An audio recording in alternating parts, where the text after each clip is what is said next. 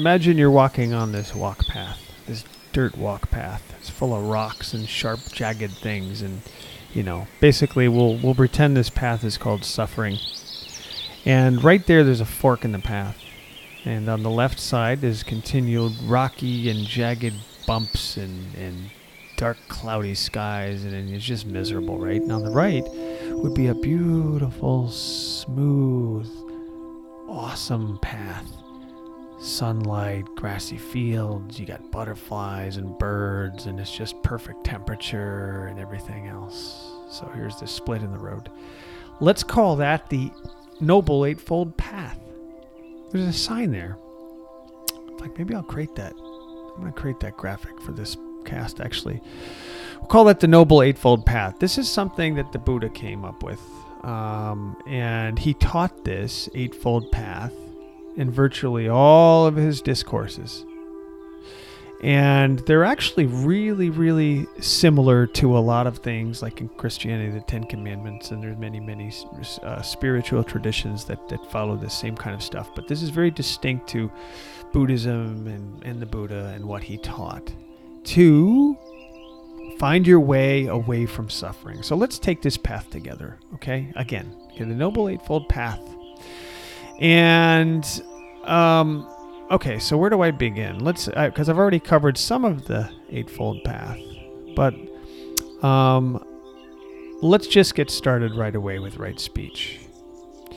And they called the following three speech, action, and livelihood. Be or he called um, in ethical conduct and basing these things, the following three, on love, compassion, love and compassion, basically. And the ethical three are, again, right speech, right action, and right livelihood. It's an ethical way of living. So, starting with right speech, it means abstaining from telling lies, from backstabbing and slanderous talk, bringing about hatred and disunity and disharmony. Basically, everything we read in the news, it seems that it's it's primarily not right speech. We want to abstain from har- being harsh or rude or impolite and abusive language and so forth. Um, useless slander and foolish babble and gossip. That is not considered wise. So, again, let's substitute right for wise if you want. Wise speech. But for this particular talk, we're going to talk about right speech. So that's right speech. So instead, we want to use words that are friendly, that are pleasant and gentle and meaningful. They're useful. They're not spoken recklessly. They're, they're spoken with kindness and love. And if you can't think of something nice to say, as my mother used to say, if you don't have anything nice to say, don't say anything at all. There's such a thing as noble silence. If you can't say anything useful, try to be silent. This is something I struggle with. I struggle with all of these, right? And so I'm just I'm just glad that I found them and glad that I have work to do. As Joyce Meyer uh, often says, um, I'm better than I used to be, but I'm not where I want to be. Or I'm I'm how does she say it? I'm not where I want to be, but better than I used to be. Either way, the premise is the same. So remember noble silence unless you have something nice to say. That's probably the best way to put it here. The next would be right action. Okay, let's talk about right action again, because that's aiming at promoting moral, honorable, and, and peaceful conduct. Um, it's telling us that we should abstain from destroying life, from stealing, from dishonest dealings, from inappropriate sexual stuff, um, and instead we should help others lead a peaceful and honorable life in the right way. Let me use that metaphor again. Okay, pretend we're on that path, this happy path. As soon as we start going down the path, imagine that we're smiling and we're whistling and we're saying happy things. We're saying nice things to people we see. And we are doing uh, good, honorable, peaceful things. We're going down this path with good, peaceful conduct. All right, so next would be the right livelihood. So we're on this path now, and we want to make sure that we have livelihood that abstains from making uh, your profession that brings harm to others, such as arms trades and weapons and drinks and poisons and killing animals and cheating and so forth and so on. We want to live that good, clean, ethical life. Um, and in, so so keep that in mind. Keep that in mind. So just good, you know, a livelihood that helps contribute to others in a very positive way. So those three are the ethical conduct parts of the path: speech, action, and livelihood. Um, and the next the next bunch we'll talk about um, mental discipline. And the mental disciplines would would uh, let's start with right effort because right effort is ener- is the energetic will to avoid evil or prevent evil or unwholesome states of mind from arising. It's to get rid of unwholesome states that have already arisen within a, within yourself. You know, I mean, how many of us have that? So a whole unwholesome state might be that I'm grouchy, um, and and it's that I want to take efforts to move away from that. So that's that's right effort um, and instead to develop and bring to perfection wholesome states of mind that are already there. Okay, so that's more or less right effort. Right mindfulness is being diligently aware, you know, being mindful, attentive to what's going on inside of your body, uh, sensations or feelings, activities that are in your mind, ideas, thoughts, concepts. You know, be, being mindful of everything going on in your in your mind or in your life, but mostly in your mind and in your body too, actually. Um, so that's right mindfulness. As as regard to ideas, thoughts, concepts, and things, um, one should know their nature, know how they appear and disappear, how how your feelings have developed how they're suppressed, destroyed, and so on. Just sort of keep an eye on that. You know, what makes you think what you think and what makes you push away what you push away and so forth. Um, so keep that in mind for right mindfulness. Right concentration, um, which is the third and last factor of the mental disciplines. So remember the, the mental disciplines are right concentration, right mindfulness, and right effort. So, right concentration. Um, how do I start with this? Um, I guess we could put it this way. So the, the the last factor of the mental discipline is right concentration, and it leads to the four stages of what they call dhyana, uh, generally called trance uh, or re- recuement. And the first stage of dhyana, passionate desires and certain unwholesome thoughts like like sensuous lusts, you know, lust, lustful thoughts and things, um, ill will or anger or worrisome thoughts, restless, restlessness, uh, and all doubt are all discarded, and feelings of joy and happiness are maintained. So it's kind of like putting that stuff aside to allow the joy and happiness to bubble up along with you. Does that make sense? So, so basically means don't concentrate like you're grabbing your fist together, white knuckling it. Just relax, relaxing your grip on things like worry, restlessness, doubt, sensual lust, and things. Let that go, and you'll have more feelings of joy and happiness because they're going to be exposed. It's going to be a lot like the churned up water with all the dirt and mud and stuff, and you let that settle, and you'll see joy and happiness there if you let those things go. Um, so that that's an important part of of uh, right concentration.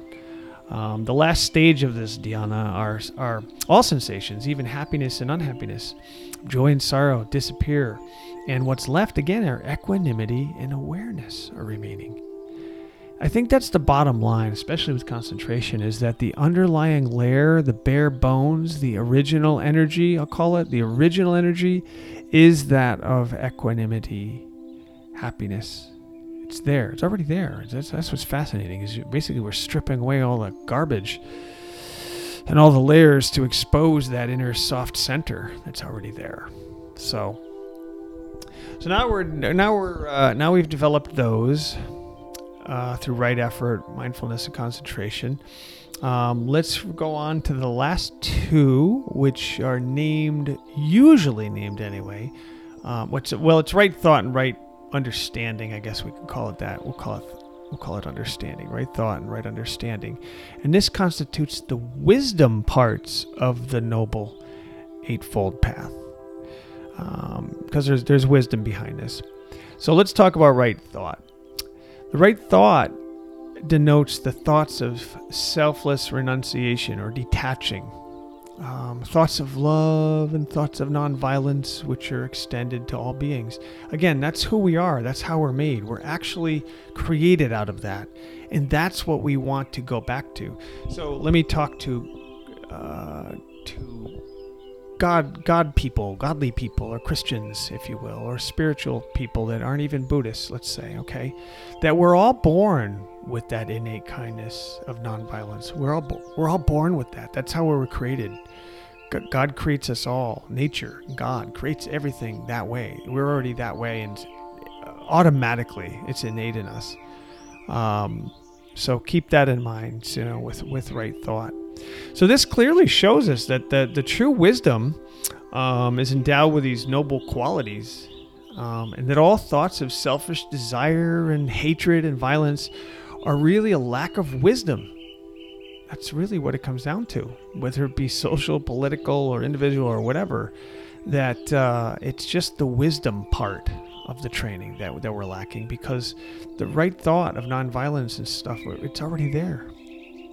Right understanding is understanding things the way they are. And that's really the emphasis of the Four Noble Truths. That that's just how things are. It's uh, so right right understanding therefore is ultimately reduced to the understanding of these four noble truths. Um, that that uh, the understanding is the highest wisdom, which sees really the ultimate reality. And according to Buddhism, there's two sorts of understanding. Um, what we call understanding is knowledge, um, an accumulated memory, you know, in your memory banks um, an international, I'm sorry, intellectual grasping of um, of subjects depending on a certain given data. You know what we learn. This is called knowing accordingly in the scripts, and that that goes really deep. The right understanding part uh, goes really deep because there, there's a lot of talk about that. But that's that's the basics, um, and there are a lot of things possible when your mind is free from all impurities and which you can develop more through meditation. I think that's one of the best parts of meditation is that it helps you shed all of these things, you know, all of these negative negative parts of our that really aren't part of us, but it helps you shed that and leave behind in which we really are. Um, so that's really it. Again, I'll repeat the Noble Eightfold Path.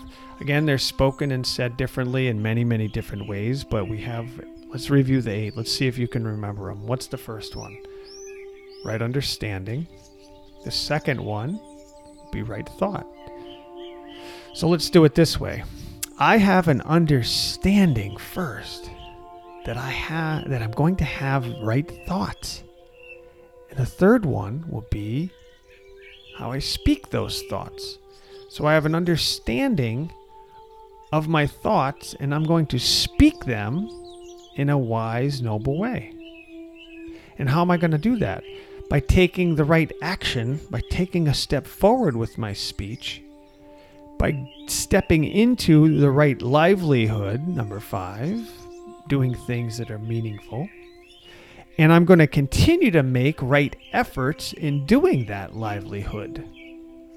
And while I'm doing it, I'm going to have right mindfulness throughout the whole course. And I'm going to develop right concentration as I do that. So, putting these eight together will absolutely, positively keep you on this nice, clean, happy path. And when you are in doubt or in times of desperation, my suggestion would be to get yourself a Pinterest account and create a new channel and make it highly spiritual. And look up things like the, the Noble Eightfold Path, the no, Four Noble Truths, Buddhism, uh, it doesn't matter and you can you can follow the muslim tradition you can follow the christian catholic religions it doesn't make a difference all of them point to a lot of the same stuff which is living living your best life and to become the best person you're meant to be and I personally think one of the ways that can help you get there, it's helped me a lot, is to follow the Noble Eightfold Path.